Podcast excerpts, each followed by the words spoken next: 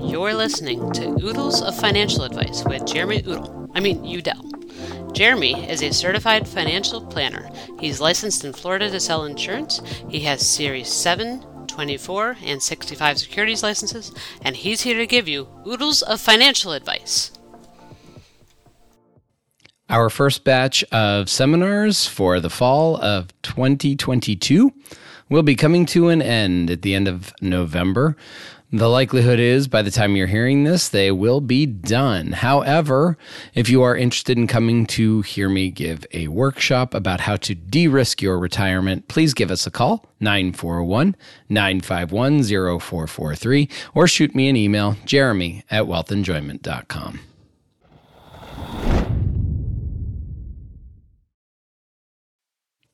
My wife taught me something recently.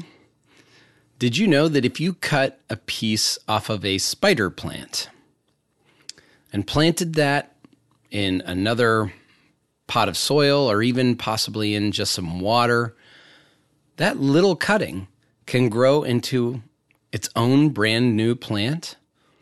And as it grows, if you want, you can actually add it back to the original spider plant and just have a bigger spider plant if that's what you are looking for. Have you ever seen a spider plant? Do you care? Why am I talking about spider plants on this financial podcast? Hello, my name is Jeremy Udell, and you're listening to Oodles of Financial Advice. Sometimes, when trying to come up with an analogy to explain something pretty complex, you have to look for outside the box ideas. I am about to torture an analogy about spider plants to explain to you how index annuities work. That's right. Because when I learned that you could cut a piece off a spider plant, and if you treated it well, grow a brand new plant, it reminded me of how index annuities work. What's an index annuity? Well, in its barest form, an index annuity says year to year, you can't lose money due to market volatility. We're going to give you a 0% floor, maybe higher than that on the floor, but at least a 0% floor. It's a fixed product, so it's not allowed to lose money on your principal. And then when it comes to gain, we're going to track some index, very commonly the S&P 500 index and very commonly over a year's time. And whenever your account does will be based on some factor of the S&P 500. Very often what that will be is 100% participation in the S&P 500 up to a cap. Let's say right now around 10%. I've seen 9%, I've seen 11%, but right now we're seeing about a 10% cap. What that means is that inside that index annuity over a year's time, if you're tracking the S&P 500 and the S&P 500 went down, your index annuity would stay the same. It'd be it would not go down because they promised to have a zero floor. But if the S&P 500 went up, let's say 5%, you'd get 5% because your cap is 10%. So you get everything the market does up to 10%. But if the market goes up 20%, you only got 10. Now people ask me, "Jeremy, why can't I get all of the market upside? Does the insurance company keep that money? What are they doing that would allow them to give me 10%, but only up to 10%. What's going on there? Well, here's the best analogy I could come up with are the spider plants. Let's think about your investment as though it's a healthy spider plant in a greenhouse somewhere. Because if you took that money and put it into what the insurance company is going to put it into, most of what it would go into is basically a very healthy environment, what they call their general account, that is a slow growing but very fairly safe comparative to a lot of other investments out there account. A lot of AAA bonds inside of an insurance company's general account, a lot of regulations on what investments they're allowed to have in there and in what proportions. And the insurance company knows they're going to get a fairly steady rate of return on that account. And they're going to put most of your money in the fixed index annuity into that general account. And they're going to take a tiny cutting off of your investment. And they're going to try and make it grow a lot. But they're going to subject it to a lot of risk while doing that. Well, that's a little bit like that spider plant where we took a cutting And if we treat it well and we give it the right amount of water and the right amount of fertilizer and the right amount of sunlight, that cutting could grow and be added back to our original spider plant and we'd have a bigger plant. Or that little cutting could die.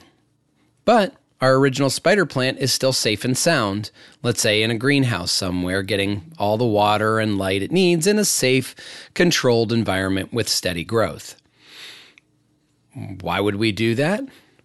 Well, because it's possible if we took that cutting and added some real juice to it, maybe that would grow a lot faster and add a lot quicker to our plant than if we left that cutting attached to the original spider plant in that otherwise safe environment. That's the same thing we're looking at with an index annuity. The little piece that the insurance company takes out of the general account, they're going to put it into very aggressive investments called index options. That's how they use the money to simulate a return in the market is they buy and in some cases sell index options. Now I'm not going to get too far into the weeds on the index options. Suffice it to say, it'd be like taking that cutting and putting it into a lot riskier environment that could lead to a lot of growth for your cutting, but could also lead to the cutting dying over the next year. The important thing to remember is that the main spider plant, your main investment, is in a much safer environment, not subject to that same risk. That's how the insurance company knows that that piece will slowly grow back to the original principal amount every year because it's in the general account. Just as they know a spider plant in a healthy, safe environment is going to grow some over the next year as long as it's getting its usual amount of water and fertilizer that's always sustained it. Did that work for you? Do you want to know more about hin- how index options work, how they're added back, how you get a higher partic- participation rate or cap, or f- what's going on with the floor? Feel free to give me a call if you'd like to have a greater discussion. I have a whole PowerPoint presentation put together that discusses how indexing works, but in an audio format. Sometimes a comparison can be most valuable. And I hope you found my spider plant analogy, remembering there are two pieces to an index annuity, just like if you cut a piece off a spider plant. And the main spider plant's okay. The cutting is going to be very aggressively grown to the point where it could die, but it could be worth a lot more than if it had just been left in the safe greenhouse.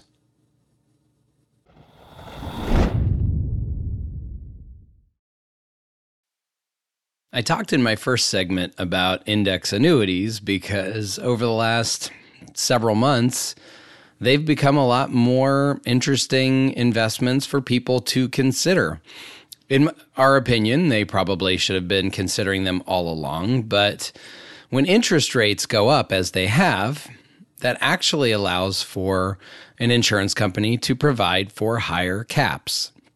In the first segment, I talked about how index cap rates ha- are right now in the 9, 10, 11% range.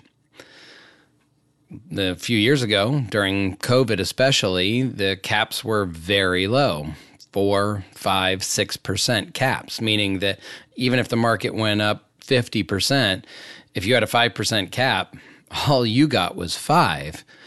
A lot of people didn't find that very interesting. Even with interest rates only being half a percent, the idea that they would buy this long term annuity, the market could go up and they would only get 5% wasn't particularly interesting to people. Well, we explained to them that when interest rates come back up, the caps should also come up. There were people who were skeptical about that, though, because maybe they didn't understand how the product worked, even though we'd explained it to them. And They'd also thought that perhaps the insurance companies would never really honor that as long as they were getting enough business, selling an index annuity with a 6% cap. Why would they ever raise the cap when they could make more money, when they could keep more of that profit? Even though we explained to them that that's not really how it works, it's in their best interest to give you as much upside as they can. Some people weren't willing to believe us. Well, what we're seeing right now, and as I talk to you now, it's November of 2022. I am currently in the process of selling a client of mine a, a, product that provides for the next year an 11% cap on the S&P 500. And that same product also has a bucket that says if you want to lock in a cap for the next 7 years each year for the next 7 years, you can actually lock in it at 9 for fully the next seven years, meaning that even if interest rates do come back down, as most people predict they eventually will, in that bucket, you would never have less than a 9% cap for each of the next seven years. And if the market went up 20, you'd get nine. If the market went up five, you'd get five. If the market went down, you'd get zero. But that 9% cap that you can buy right now is pretty solid for seven years, and 11% is higher than we've seen in a long time. Caps may continue to go up if interest rates stay up, by the way, but they may not. This might be about what we'd see in an index annuity at these interest rate levels. But no matter what, if this is surprising to you, it might be worthwhile for you to start thinking about index annuities again. They can make a lot of sense for people who are looking for tax deferral, who are looking for downside protection, if you're just looking for a place to put some money that you don't know quite what to do with, but you know you won't need through the surrender charge period, usually anything from five to 10 years, depending on the annuity, it's probably worthwhile to take a look and reduce the volatility, especially as you're getting older. Index annuities may not make as much sense for younger people who can afford to take more risk with their investments. But as you get older, it's worthwhile to start looking into some of the more conservative investments. Now, I will never tell you an index annuity is going to keep up with the stock market. It's just not going to do that. But over time, it should hopefully keep up with bonds. And in fact, historically at least, they tend to do a little bit better than bonds, uh, maybe partially due to tax deferral, at least on a long term basis. But no matter what, if you are interested in hearing about what the different cap rates are on annuities we're seeing right now, feel free to give us a call, 941 951 0443, or shoot me an email, jeremy at wealthenjoyment.com.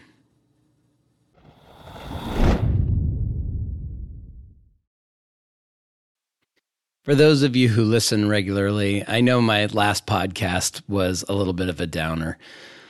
For anyone who's had a pet and lost them, I'm sure you understand why. But I wanted to end this one on an upbeat note because I just had a birthday. And it was actually a really special birthday, partially because I had to work that night and go to do a retirement workshop. It was a Tuesday night. That's a common night for us to do workshops. But my wife got up early in the morning and got me an amazing breakfast for my birthday. She ran out to not one, but two restaurants to get two of my favorite things. It was a breakfast of kings from Bagel King and Donut King. From Bagel King, she got me my favorite bagel sandwich, an Asiago bagel with bacon, egg, and cheese. Absolutely delicious. Love that one. And then from Donut King, she got me several donuts, but she made sure to get me my personal favorite, the maple bacon donut. Now, I don't know if you have ever tried anything quite like this, but it is a salty, sweet delicious, just melts in your mouth donut that I highly recommend you try one of these donuts. When I got to the office, I had a cookie cake waiting for me. And that was thanks to my parents and sister who know how much I love cookie cake. Basically, cookie cake is a huge chocolate chip cookie with frosting around parts of it. It's absolutely delicious. It's my favorite cake, maybe my favorite dessert. I love chocolate chip cookies. If you put out pretty much all desserts out there and a plate of warm chocolate chip cookies, I can tell you I'm probably going towards those cookies. I'm a bit of a cookie monster. C is for cookie, and it's always been good enough for me. That cookie cake was absolutely stellar. And I also had some lovely gifts. My parents and sister chipped in to get me a brand new Kindle. I read a lot, and it's always neat to have the newest generation of the Kindle with all its extra bells and whistles.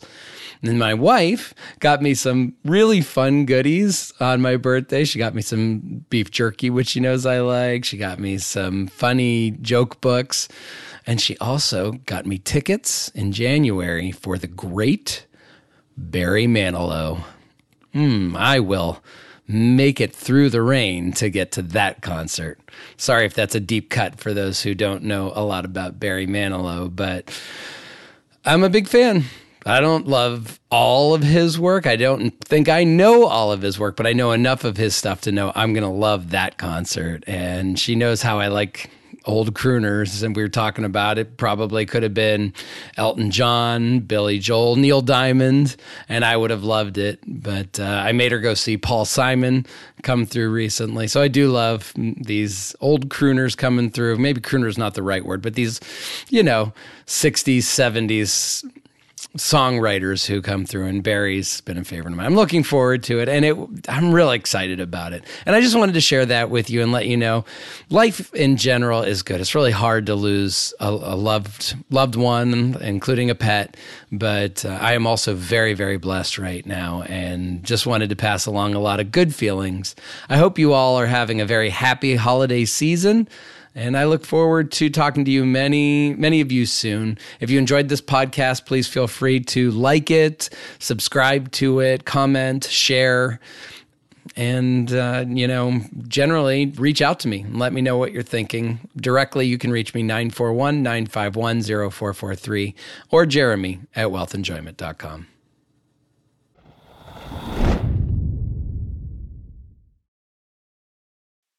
That's all for the podcast today. I want to thank my awesome producer, Megan Udell, who has done such a stellar job with this podcast. I want to again thank everyone for helping me have a fantastic birthday, and my wife, especially, who is the best woman in the world. And just thank all of you for listening and hopefully enjoying this podcast. I really enjoy doing it, and I hope you're getting something out of it too. You can also find me on my YouTube channel, Udell in a Nutshell. You can find me on Instagram and Facebook and LinkedIn. You can find me um, at my email, jeremy at wealthenjoyment.com, or call us 941 951 0443. I'll be back again soon with more oodles for your noodle.